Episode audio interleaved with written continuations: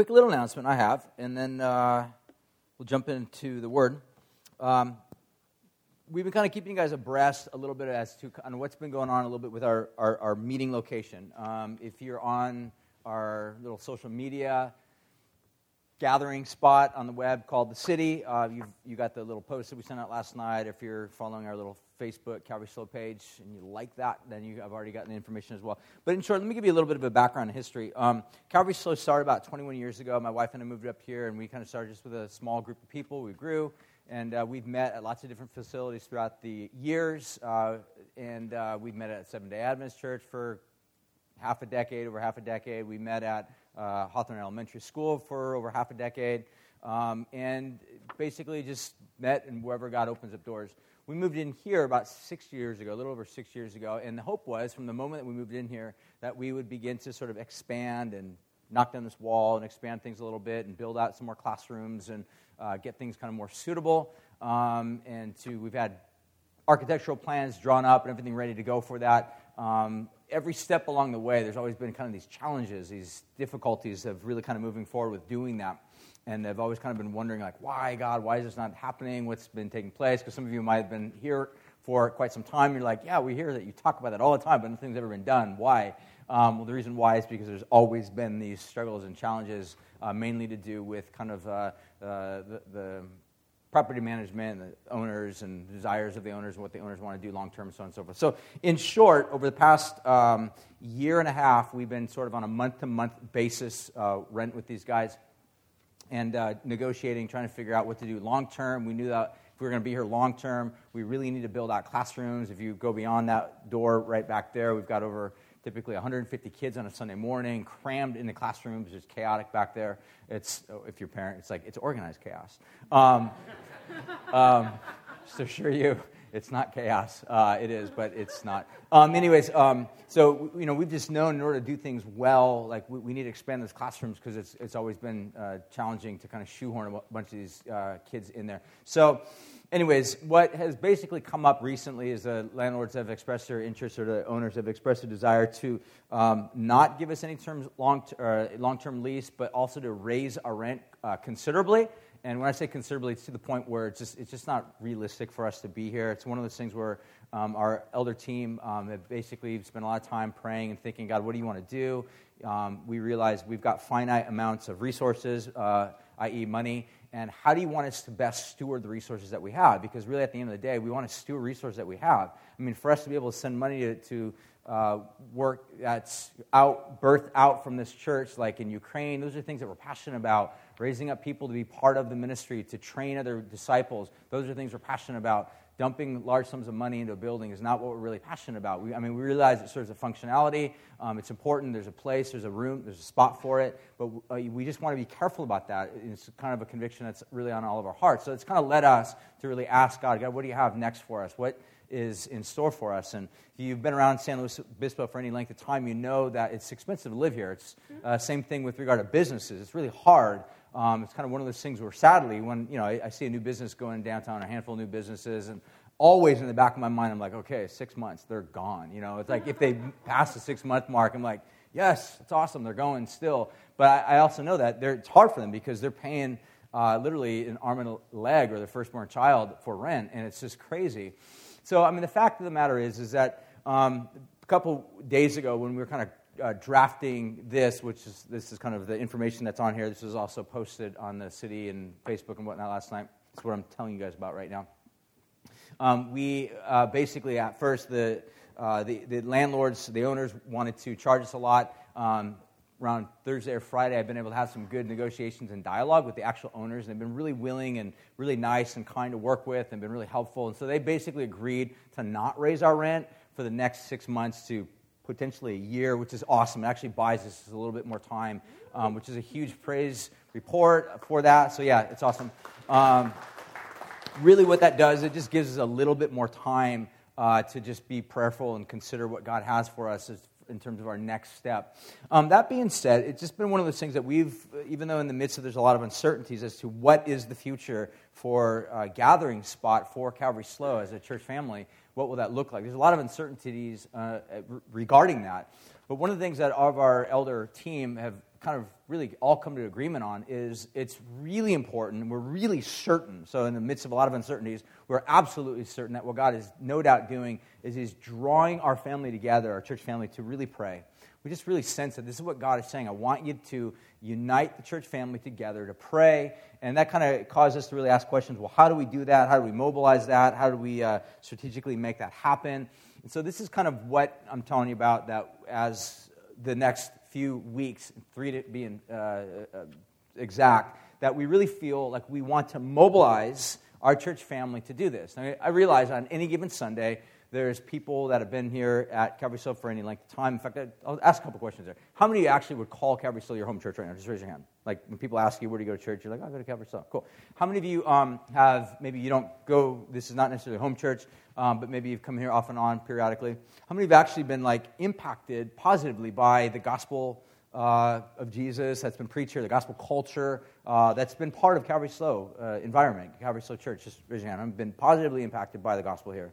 Awesome. A couple of you that like have been, been like, yeah, I went good. I, I, call this my church. You didn't raise your hand, so I'm not sure what that means. Um, I'm only kidding. I'm only kidding. Um, I'm like, oh, it's a bummer. Um, anyways, uh, the, the last thing, how many of you would actually say, you know what? I love this church. I'm committed to this church. In in whatever, uh, if, if especially a call to prayer, I want to pray. I want to be a part of the movement to pray for what God's direction and plan is. I'm just, you know, would you, would you commit to that? Raise your hand, just out of curiosity. Okay, that's cool. I appreciate, I appreciate that. I also appreciate the honesty if you guys uh, didn't raise your hand as well. That's cool. Um, um, but the point that I would make is this, is that what we really want to do, what we really feel led to do is to kind of create spots or places whereby over the next three weeks, we strategically, unitedly as a body, as a community, pray together. Um, what we'll pray for, I'll tell you about that in just a second. Um, but in short, what we're basically doing, the plan is to basically gather into groups. Now, we can all gather as individuals. My hope, my trust is that you guys would actually pray as individuals. So when you wake up in the morning and if you read your Bible, and hopefully you do read your Bible, that you would take some time and throughout the day just do, set a reminder in your iPhone or something like that. Just be like, pray for Calvary SLO, pray for these things. That'd be awesome. We just really believe that God wants to to answer prayers. But more importantly, we really also feel like this is an opportunity to come together as a family, not just simply pray separately, but to come together as a family and to be a part of what God's doing here. We really believe that God's doing good things at Calvary SLO. The fruit of what's happening here has literally just gone worldwide, as you just heard uh, Danny and Lee share. And uh, there's you know a couple dozen missionaries that we have all around the world and lots of different places other than just simply Ukraine doing the same type of stuff. Awesome stuff. And most of those people got saved at Calvary SLO. Most of those people are sitting in the exact same seats that you guys are sitting in. They met Jesus. They're going around the world and preaching Jesus and making uh, things happen like that. It's awesome. God's doing great things. So we really believe that God's doing awesome things. Well, God wants to continue to do awesome things. Um, but we also believe that one of the ways in which God does that is not just simply by a small group of people working behind closed doors to make it happen, but rather as a church family, we come together and especially in moments of challenge, we come together and we do this. So, for example, um, as you know, pastor here, pastor here for 20 over going in the 21st year. Very seldomly have, have we really, as a church, asked much of you guys. This is really what we're, we're kind of changing a little bit. We, are basically saying we want to ask something of you. And what we're asking of you is, is would you please uh, commit to finding a spot, which I'll unpack, uh, to pray over the next three weeks specifically for these things. So, so, the four different ways in which we're going to do this one, our Sunday morning services. We're actually going to carve out some time at the end of the service to pray. Um, we'll explain that in a sec. Um, and then, secondly, community groups.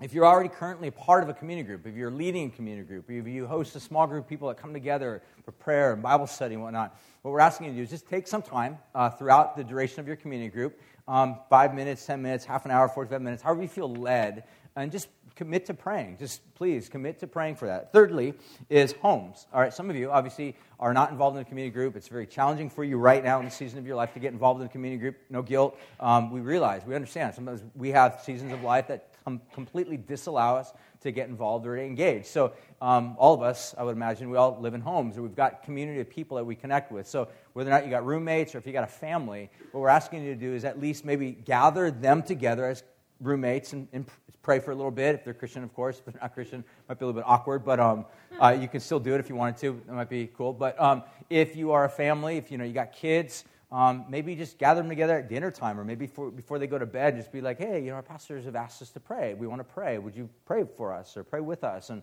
you know, it's amazing. Like, like hearing little five year old kids just like fold their hands or whatever. I mean, if, if you do that, it's no like biblical mandate. Like, you must fold your hands to pray. So, anyways, I digress. But the point of the matter is, it's, it's awesome to hear them just pray and tell them what to pray for and encourage them so they, they know what they're praying for, so there's informed ness with regard to that. And then let's just trust that God wants to do things. The final thing is, are what we would call prayer hubs. And basically, what prayer hubs are is these are different groups that will be gathering throughout the week all around the entire county. And most of these are, are community groups that are basically saying we will serve uh, functionally as a spot or as a hub for people, should they like to gather, uh, to come and to pray with us for uh, you know 45 minutes, half an hour of time.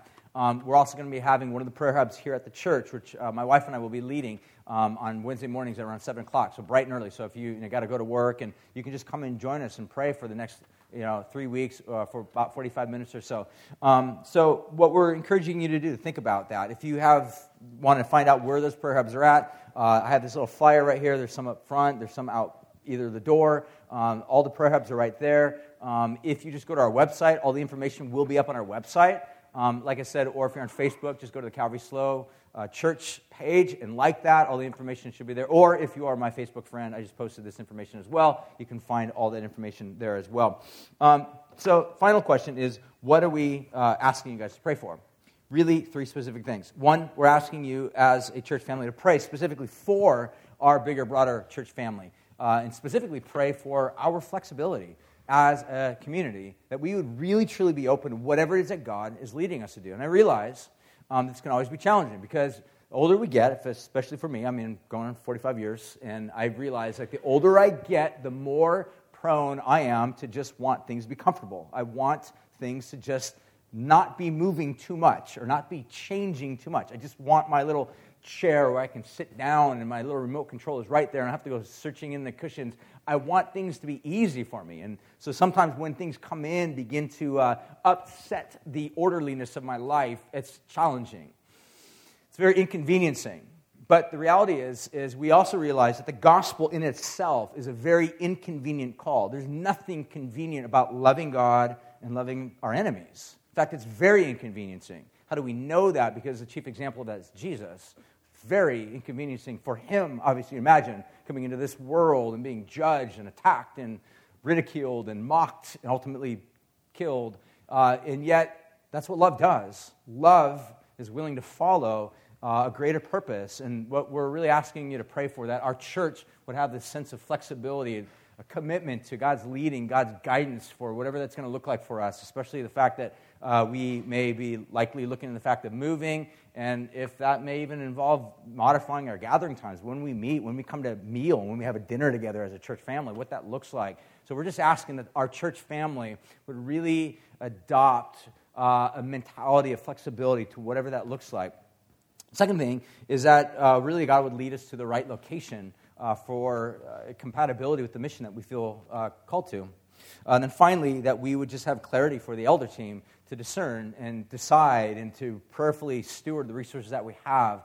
Um, again, I mean, just, uh, uh, speaking on behalf of the elder team that we have here, our, our leaders love Jesus. They love you guys. They serve you guys. Uh, Dave just mentioned, he did announcements. He's, he's one of our elders. They love you guys. We truly want to steward the resources that we have well. It's one of the reasons why we don't want to just go crazy in debt in terms of spending money at a building that we don't have any like real long-term uh, you know, residual, and we just want to steward what God gives us well. So pray that the leaders of Calvary SLO that are part of that would just steward well what we have. And also at the same time, the, uh, the flip side of that is that pray that God would just give us the resources that we need so that we would know what God has for us. So all of those things, those three things, the prayer uh, spots where we're asking you guys to consider. I'm just simply asking you, would, would you please partner? Would you be part of this over the next three weeks? Just commit to that. Um, it would be, it'd be so helpful. It, it would mean a lot to our eldership team. We truly believe that God wants to do good things.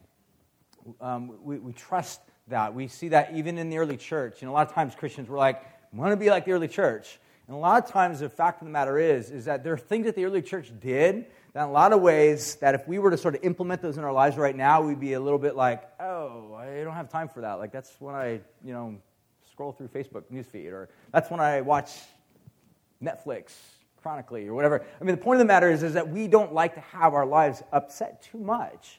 But what we're asking you to maybe just consider what would it look like if we were to to, to, in some ways, respond the way the early church did. There's a couple passages in the book of Acts where it says that when they found themselves in great uh, turmoil and situations where they were confronted with what do we do, rather than running away or moving away from each other, they actually ran in towards each other. They pressed into each other, pressed into God.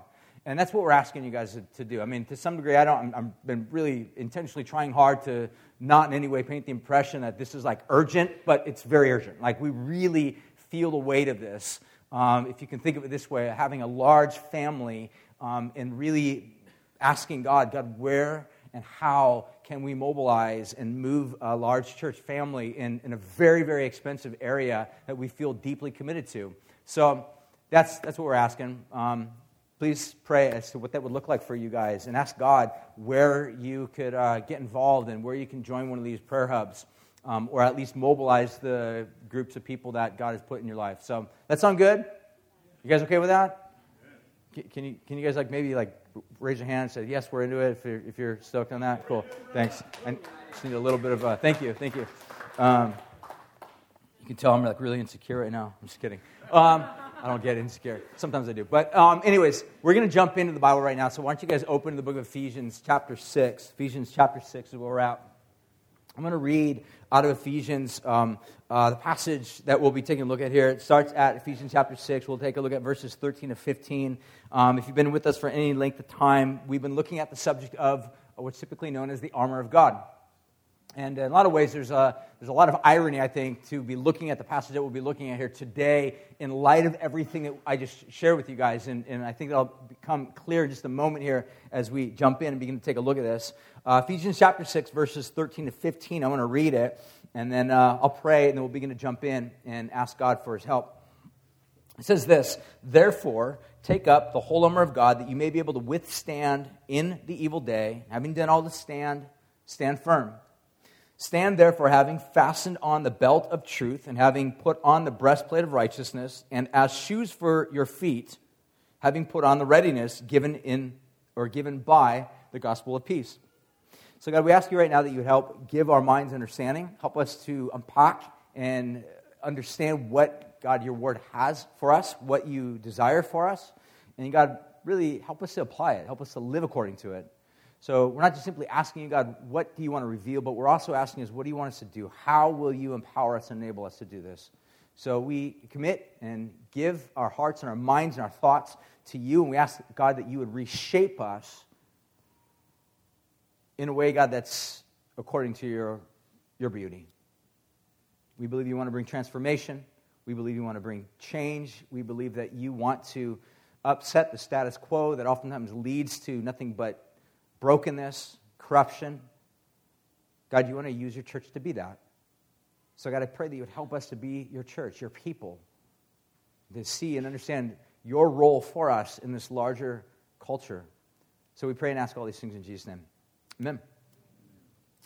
So, next slide, um, I'll show just kind of the two things that we've been looking at over the past several weeks is something that Paul informs us about. What we've been saying is that Paul uh, has been describing to us that God, in the gospel, throughout the entire book of Ephesians, has been showing to us that what God's up to in this world is He's bringing orderliness out of that which was nothing more than chaos. He's bringing uh, peace to where there was nothing but um, uh, brokenness. And he's bringing life to where there was death. He's bringing light to where there was darkness, is what God's doing. So if you're a Christian, that basically describes what God did to your life.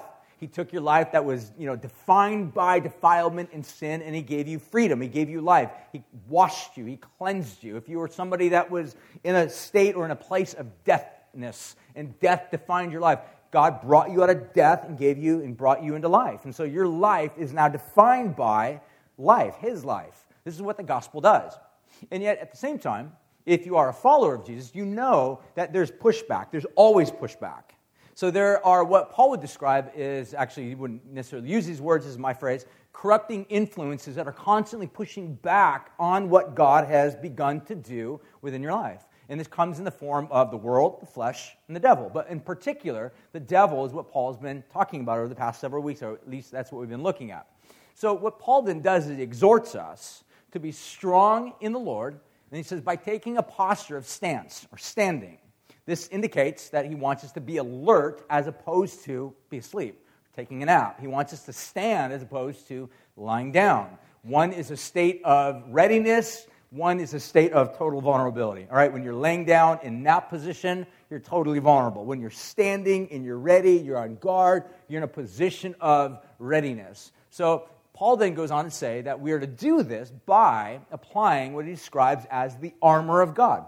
So God gives, God equips us, the believers, with something so that we can withstand the evil in the day when it arises. So rather than giving into the corrupting influences, rather than allowing those to crush us or redefine us or defile us or break us or ruin us or leave us cowering in fear, we actually, by God's grace, by God's strength, are able to stand and have victory over these things. Now, one of the things that we've been saying over the past several weeks is that there will be occasions where you will fall flat on your face, flat on your back. All right, maybe some of you are like, that's where you're at right now. You're like, that's me. Like, I'm glad you're here because this is the place you should be. Because the hope is, is that by being here, by being around God's people, you will find support and strength and gospel that will rebuild, revitalize your confidence and faith in the great God that we have. That's the hope. So that if you walked in here in great weakness and shame and defilement, you can walk out of here at least knowing that God's in control. No matter how dire, no matter how dark, no matter how strange or troublesome circumstances may be in your life, that you'll walk out of here with some degree of hope that God's in control even though you may not know exactly where everything's headed. So, the point that I would make is that Paul then exhorts us to not only be strong in the Lord, but to also take this posture of stance because God has given us this armor of God. So, on the one hand, be alert, on the other hand, be armed. What we looked at today when we read in chapter 6, verse 15, is Paul then says again, and put on as shoes for your feet, having put on the readiness given by the gospel of peace. I'm going to read that to you out of the Amplified Version. Um, I think it does a really good job of kind of expressing. If you're wondering, like, what's the amplified version? It is sort of just that. It amplifies everything. So if you compare this to maybe the verse that you have, your verse might only have like eight words. This has like 16 or however many because it amplifies everything. But listen to what it says Having shod your feet in preparation to face the enemy with the firm footed stability and prompt, or the promptness and readiness produced by the good news that's the little phrase that I want to focus on of the gospel peace. So the question that arises out of that, that I want to begin to understand and unpack a little bit, is what are the shoes of readiness of the gospel peace? Like, what are they? Like, why does Paul say to a group of Christians living in a city called Ephesus, you know, 2,000 years ago or 1,900 years ago, or how long it was, uh, that then gets, you know, translated retranslated over and over and over again to the point where here we are sitting in you know, California, in the most amazing city in the world, right? Uh, where it's like middle of winter, dead of winter, and it feels like summer outside. Like, how, what does it mean to have our feet shod? First of all, we, we, don't, I don't think anybody's ever used the word shod before, but I think it means clothed or put on. Like, what does it mean to actually put on for your feet uh, this sense of readiness of the gospel peace? What does that mean? That's what I want to try to understand. Does that make sense? Because some of us, you know, we're used to like Christian cliche. We're like, oh, yes, I put on the gospel of peace on my feet. And we're like, most people are looking at you cross eyed, like, what in the world are you talking about? Shod, gospel of peace, shoes. What does that even mean? So let's try to understand this. Let's try to understand this. All right. So, first of all, um, the word that Paul actually uses here is actually not, the emphasis is not so much upon the shoes, and it's really not even so much upon the gospel. It's upon the readiness. It's a word that I'll look at in a second. It's, a, it's, a, it's upon the readiness that is derived from the gospel of peace. So the word that Paul uses here for readiness, um, basically it has both an active sense and a passive sense. Uh, hetoimatia is the actual Greek word, and the active sense basically means to make ready. So if you think of it this way, if you're going to hetomatia make yourself ready in an active sense for a race, what would you do? You'd be out there, you'd be like stretching and making sure that, you know, you got water and Gatorade or coconut juice or something like that, that, that, that you can get yourself ready for this race, right? That is sort of an active way of making uh, preparations for this race. Now, what's a passive sense? A passive sense is basically the idea of resolve to be ready. In other words, this is what takes place back in the locker room where you're like psyching yourself up. You're listening to Foo Fighters. You're doing something to just get yourself amped because you're going to go run something really long. So you need not only an active sense of being ready, stretched and weapons and sharp and everything else, but you also need a passive sense of being ready. This is exactly what the word means. Uh, it means to be ready, but the readiness that comes from the gospel of peace. So if you think of it this way, somebody could have, you know, sword in hand, like a soldier has sword in hand, it's sharpened, they have a battle plan, they, they know exactly what their commanding officer wants from them. Uh, they're stretched. I don't know what soldiers actually do and how they get ready. Um, but but if, let's say you're a soldier and you've got everything in an active sense ready to go. But in a passive sense, you are absolutely terrified by fear.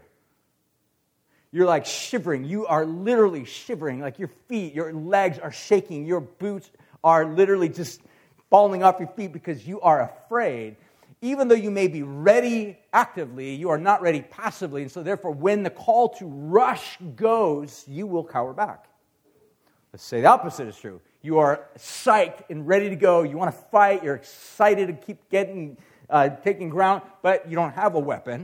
You might have a rake, all right? Um, uh, you, you, don't have any commanding orders. You're just kind of going by the flight of your pants. Um, and there's, there's really no organization. You're not passively ready. Now, you might rush out in the battle, but you will perhaps lose because even though you may have resolve, you don't have the proper passive or uh, active uh, readiness. And so, this word that Paul uses here is a really important word. It's the word that basically ties. It's the only, the only time ever in the New Testament that this particular word appears.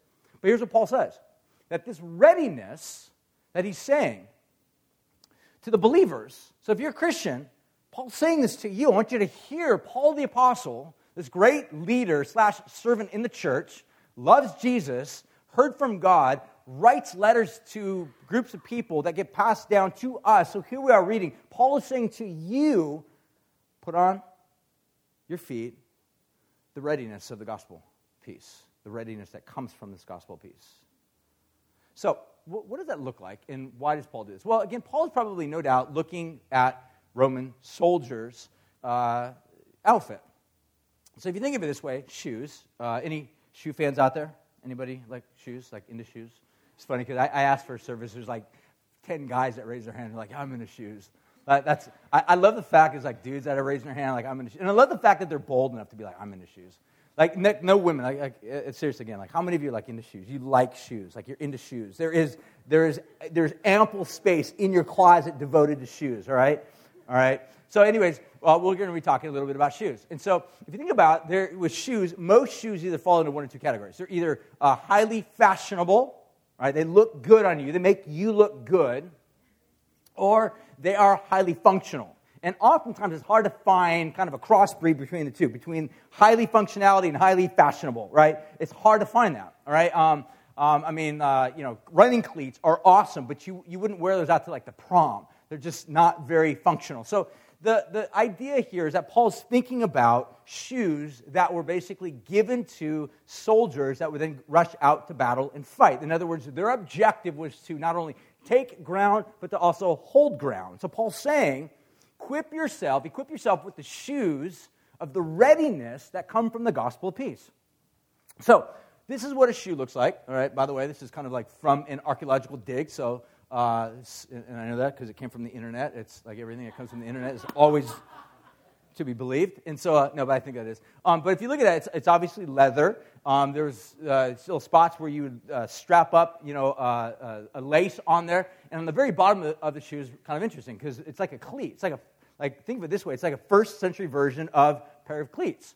So there's at least three different reasons why Roman soldiers' shoes were crafted in a specific way in which they were. So the three things, one is they provide durability, which means strength and protection. They're to be tough. Now, they're not super tough. I mean, obviously, you've got like struck on the foot with a really, really sharp sword, uh, probably get a little bit of damage. Uh, but they're, they're, they are tough because if somebody threw a rock at you and you got this hard leather covering your foot. Um, it probably wouldn't uh, at least bleed. And so there's a sense of durability. They also provide, provide stability. And so this is the idea of firm footedness. This is kind of what the word actually means that Paul describes here, uh, hetomatia, uh, stability. That it's also to kind of provide a position or posture that when you are going into battle, you're not going to be easily knocked over. You're not easily overcome by simple types of circumstances. So here you are running out the field, uh, battle, and all of a sudden a rabbit runs in front of you and trips. You're like, oh my gosh, I'm freaking out right now. A rabbit just crossed my path. Like, like something little small, minor like that should not upset you, upset a soldier. If, obviously, you realize I got these strong, durable shoes, they provide stability for me, I'm not going to fall down. And then finally, they provide mobility. And this is uh, kind of dated back during the time of Alexander the Great, uh, created this uh, massive army which one of their number one abilities that uh, they had going for them was that they were really highly mobile. So every uh, massive army from that point forward decided we need to really build and develop some form of uh, armor for our soldiers that provide maximum mobility. So the idea here is flexibility or movability, so that we can easily move from spot to spot. So I think when Paul talks about this word, hetomatia, I think he has all three of these concepts in mind for you and I.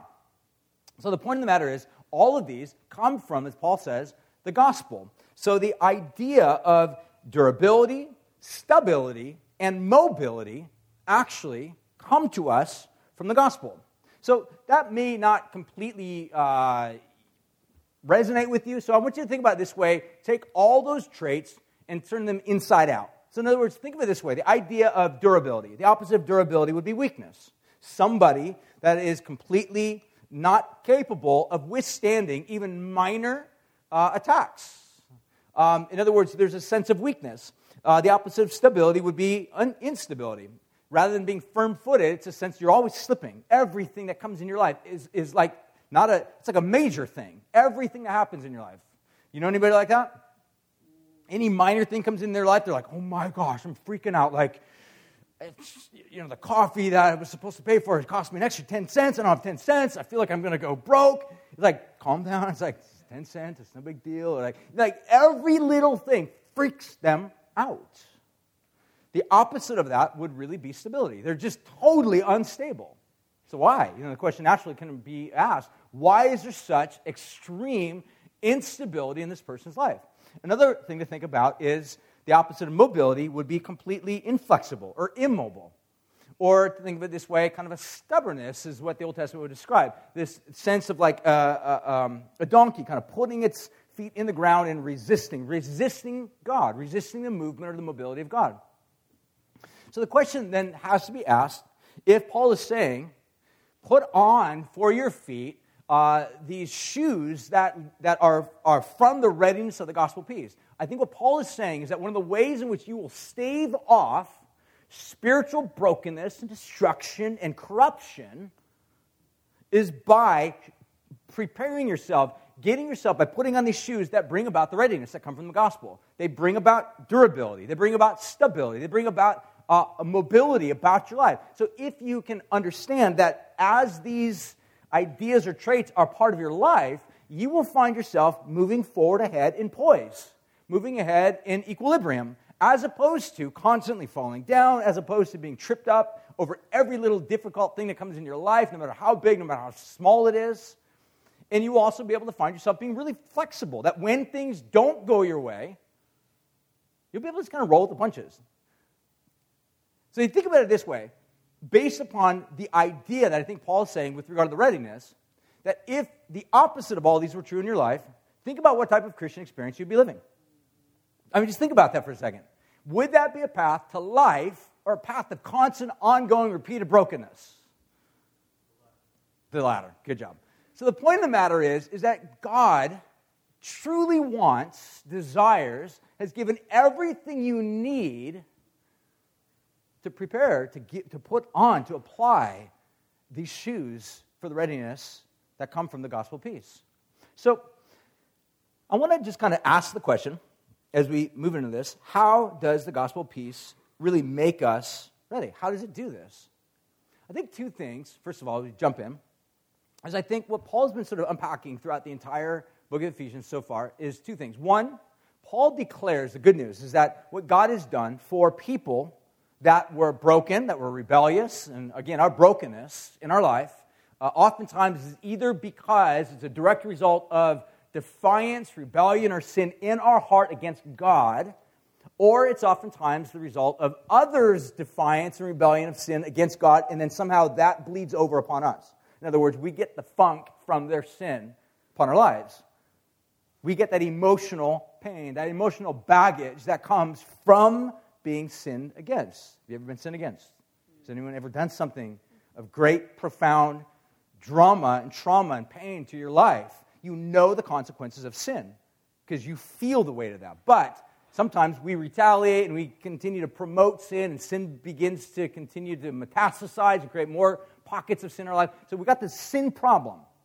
But what God does, He comes into this world to do something about the sin problem. So, what Paul describes is that God has done something through Jesus at great expense to Himself, through His life, through His death, through His resurrection, ultimately through His ascension, to declare that Jesus has come to undo the effects of sin and death in this world, in our hearts, in our lives, that have once occupied space and territory in our hearts and have brought destruction.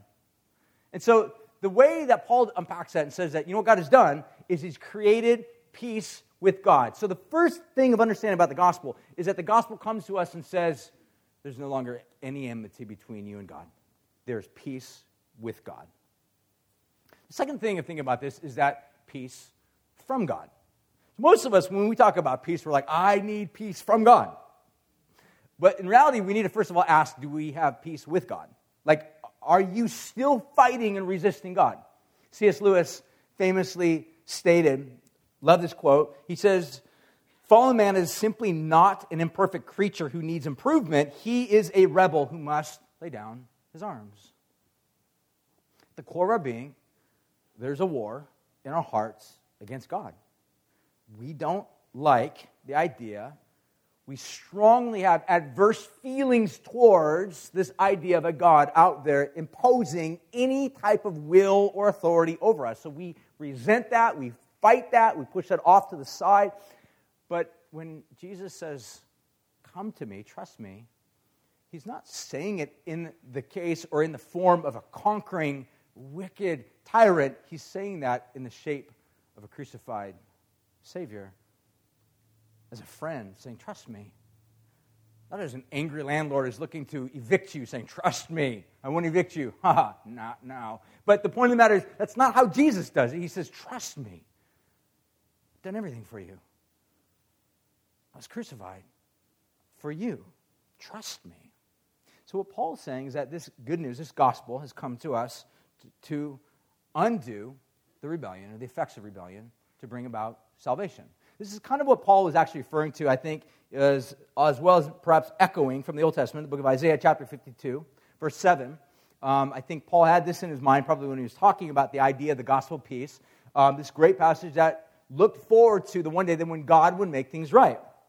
Isaiah 52, verse 7 says this How beautiful on the mountains are the feet of those who bring good news, who proclaim the peace, who bring good tidings, who proclaim salvation, who say to Zion, Your God reigns. So I think what Paul is basically saying is that this good news has the power to actually not just change our behavior, but to change our hearts. See, religion really focuses on your behavior. The tendency of religious attitude in our hearts typically just looks at and is only content with making sure we look righteous. So, religion, for the most part, can just simply focus upon external actions of what we do. That's one of the reasons why, if you've been a part of a church like this type of scenario that I'll explain, is that there's a lot of preoccupation upon how you live or how you look and what you do, and really, especially what you don't do. So, what happens is basically it boils down to a list of here's like 10, 15 things that you have to avoid in order to walk with Jesus. And everything becomes uh, revolves around those things. Now, are there things that a Christian gives up. Of course there is. There's a lot of things. And the point of the matter is, is following Jesus is costly. But the price to not follow Jesus is actually even more costly. So here's the point that I would make is that this gospel that Paul announces comes to announce peace with God, and then through or from peace with God comes the peace of God. that begins to transform and change our hearts. Let me read you how Paul would actually put this in Ephesians chapter 2. So if you guys want to turn back there real quick, Ephesians chapter 2, I'll just read verses 13 to 17. We'll wrap this up real quickly. Paul says this In Christ Jesus, you who were once afar off. The idea that's conveyed here is the word alienated. You who were once alienated, you removed yourself. Think about somebody. If you go to a party and you find someone that is alienated, what does that mean? It means that that person, for example, maybe sitting in that room and is very uncomfortable. This would, by the way, be me. Like I, when, when I'm in large crowds of people that I don't really know, I, I hate being there by myself. My wife, sometimes she's very social. If she leaves me, I start freaking out. I'm like texting her, Where are you at? Where did you go? I need you. I'm feeling really vulnerable right now. And the point of the matter is, is that an alienated person is one who's just like, I feel really alienated. I'm going to go just sit in a corner and like act like I need to check my emails, right? Um, the fact of the matter is like alienated. In, before God, we were alienated from God because of our sin. Again, we, we basically rebel. We are these rebels that C.S. Lewis describes. We don't want God's authority. We don't want God's wisdom. We don't want God's counsel coming into our lives, so we push it away. And by that pushing away, we, we alienate ourselves. We push ourselves away from the source of life. That's why we sense death. That's why we sense defilement, brokenness, corruption. We, we, push, we push away. I've, I've described it like this before. It's like we want to emancipate ourselves from God. We want out of this God slash image of God relationship. But you can't. You can't. You cannot remove the stamp of God upon your life any more than Woody can remove the name on the bottom of his foot of the name Andy. I love that image, right? Toy Story, some of you are like, what are you talking about? Toy Story, right in the bottom of Woody's foot, like named Andy. It's like he belongs to Andy, all right? It will never, ever change. We bear God's image, no matter how much we resent his involvement in our lives. We will always bear his image. And that's why there will always be tension and enmity until that war is resolved, as C.S. Lewis said, by raising the white flag and saying, God, I surrender. So he goes on to say um, that we who've been far away have been brought near by the blood of Jesus Christ, for he himself is our peace. So here's the word peace. He has made us both one and has broken down the flesh, the dividing wall of hostility. So again, he uses a phrase, hostility. Now, think about this. Now, again, some of us may be shocked by the fact that, like, what do you mean? Paul is saying that in the natural state of our hearts, we are hostile towards God. It's exactly what Paul's saying. That's exactly what Paul's saying. Our main problem in life is that we are hostile towards the God who is zealously in love with you. Zealously intends his, the best for you, and yet we push, we resist, we alienate. But Paul goes on to say that he is pressed through that hostility, that he might create himself a new man in the place of two. So making peace and that he might reconcile us both to God in one body through the cross, thereby killing the hostility. How did the hostility get killed? How did it get crushed? By the love of God that was put on display on the cross. When we see and really bring in and, and understand and trust in what Jesus did for us on the cross, that he was crushed, the man of peace subjected himself to nothing but hostility so that you and I, who want peace, who know nothing but hostility, can be given peace. You, you guys understand that? Like, to the degree that we get that, that good news changes our hearts. If you think of it this way, it thaws out the iciness of our souls. That's what the gospel does. This is why we need the gospel regularly repeated to ourselves of the love of God it's not cheap love, by the way. It's not love like just sentimental love that we often think about love. Like, God loves me. Yes, He loves you, but understand to the degree how God loves you, God loves you so much so that He put on display that love. And the display of that love was cruciform love. Love that was on the cross, bearing shame, so that we who know nothing but shame, but live our entire lives trying to cover up our shame, can actually be given a new name and be given freedom be given life. Paul then finishes his little statement, verse 17. He says, And he came and he preached peace to you who are far off, and peace to you who are near. that to the degree that we understand that this gospel of peace actually transforms our hearts, this is how the readiness of this begins to reshape us. So, again, how does this gospel peace remake us or make us ready? To the degree that you understand this gospel, this good news, this announcement that God has not abandoned you in your sin, in your defilement, in your brokenness, to the degree that you understand that and get that, to the degree that you come alive like a garden beginning to bear fruit and fruitfulness.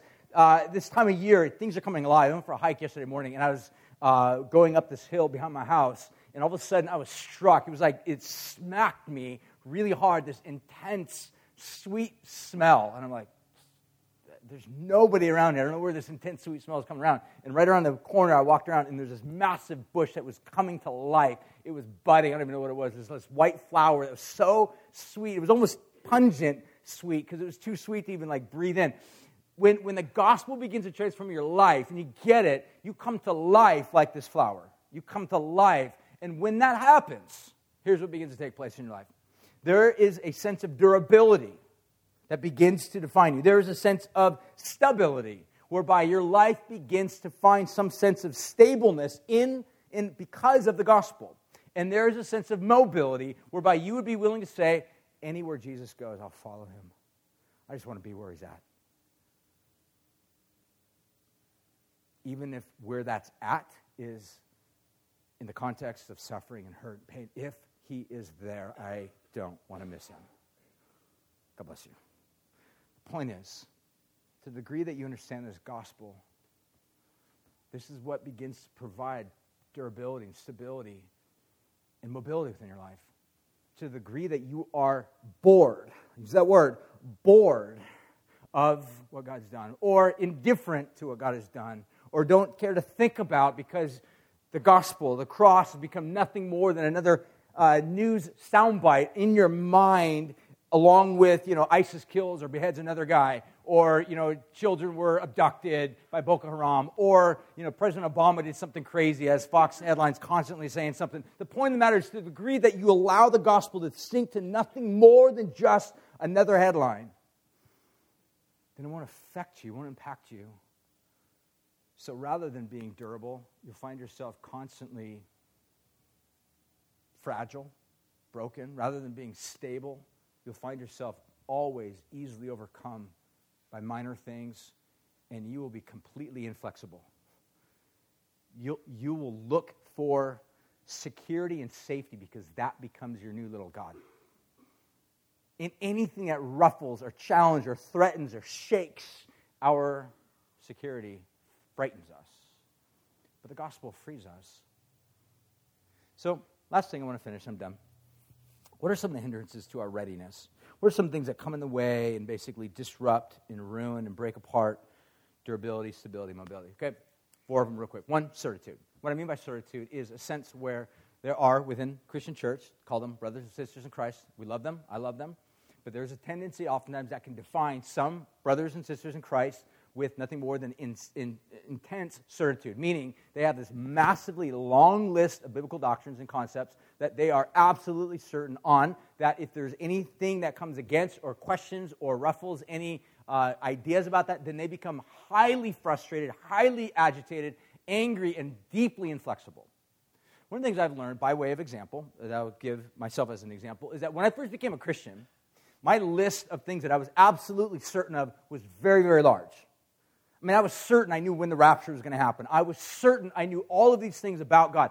The longer I've gone in my Christian walk, the more I began to realize there are all sorts of things that Christians have long debated, that there are all sorts of people that love Jesus all around the world that have very different perspective on these things. So it's not led to a sense of completely definitive uncertainty about biblical doctrines. What it does is kind of shrunken my list. That there are things I believe as Christians we should be absolutely filled with certitude over. And what I mean by that, we should be willing to not only live for those things, but also be willing to die for those things. Some of those things would be like, there's God. That God has shown himself through Jesus, that Jesus came and died for my sin. He rose again for my justification. He ascended in heaven. He is king over all things. He is coming again. Those are things, for example, I would say on that list of things you should fight for with great high level amount of certitude are those things. But when our list becomes massive and it becomes things that Christians have long lovingly debated and we're willing to fight and divide and angrily cause all sorts of ill repute happen within the church, then I would say that sense of certitude creates a high level of inflexibility. Or, in other words, your feet are not shod with the readiness of the gospel that comes the gospel of peace. Second thing is experientialism.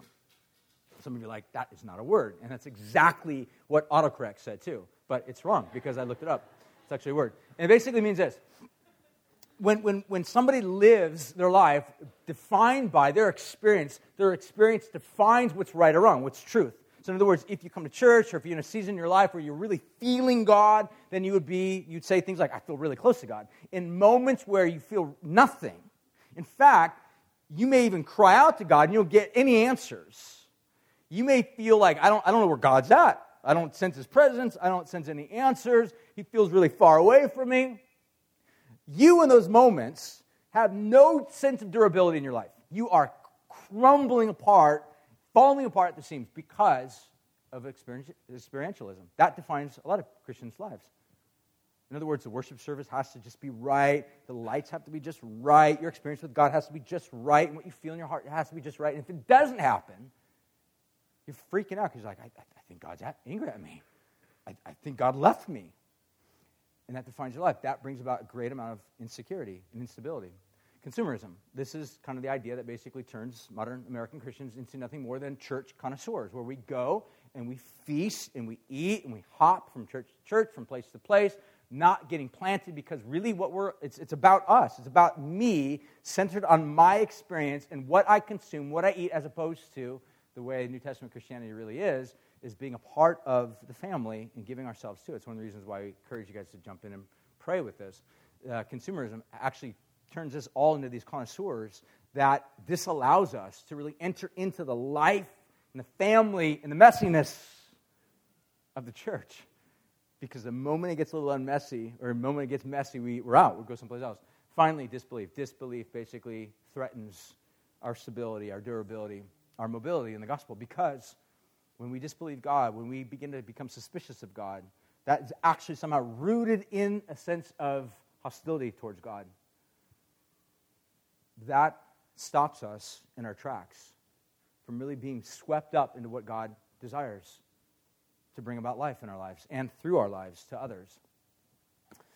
So, this is it. I want to respond by not only worshiping, singing to God, which we'll do. I'm not going to sing in front of you guys, but um, what we're going to do is I mentioned earlier at the beginning of the service, we're going to take a moment to pray. So what I'm going to do is I'm going to have us break up in small groups to pray. And just listen real quick. If you're here this morning and maybe you're not a Christian or it kind of freaks you out, like, oh my gosh, what are we going to do? And you're like in a panic mode right now because some of you are like turning white.